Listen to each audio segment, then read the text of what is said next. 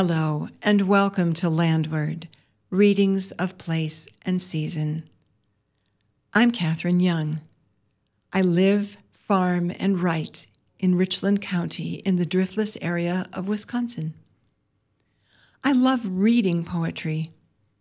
Sometimes there are lines or words or phrases in a poem that sing so beautifully, I'm captured. I read them over and over and try to figure out why it seems familiar or what it says to me. That's true of Tony Hoagland's poem Description.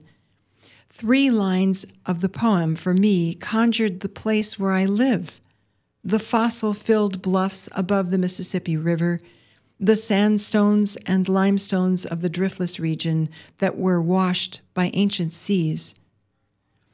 The epigraph for this poem, lines from Tony Hoagland's poem, read this way, and you'll hear how they play out in the poem.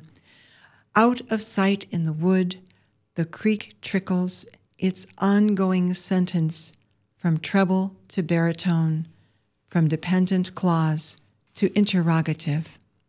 From my collection of poetry, Geosmin, this poem entitled Eloquence Engraved in Stone. Out of sight in the wood, the creek trickles over sandstone, broken beaches, fossil shells. Forgotten ocean, now golden limestone, ghostly swells in its ongoing sentence from treble to baritone.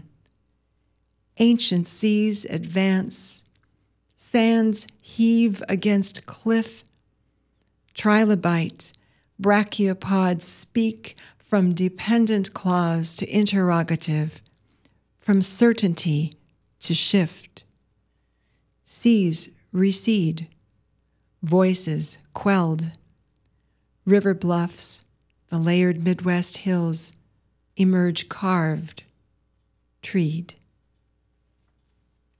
You have been listening to Eloquence Engraved in Stone a poem from my poetry collection entitled Geosmin, published in 2022 by Water's Edge Press. Find more about Geosmin at my website, catherineyoungwriter.com. This is Catherine Young for Landward. Thanks for listening.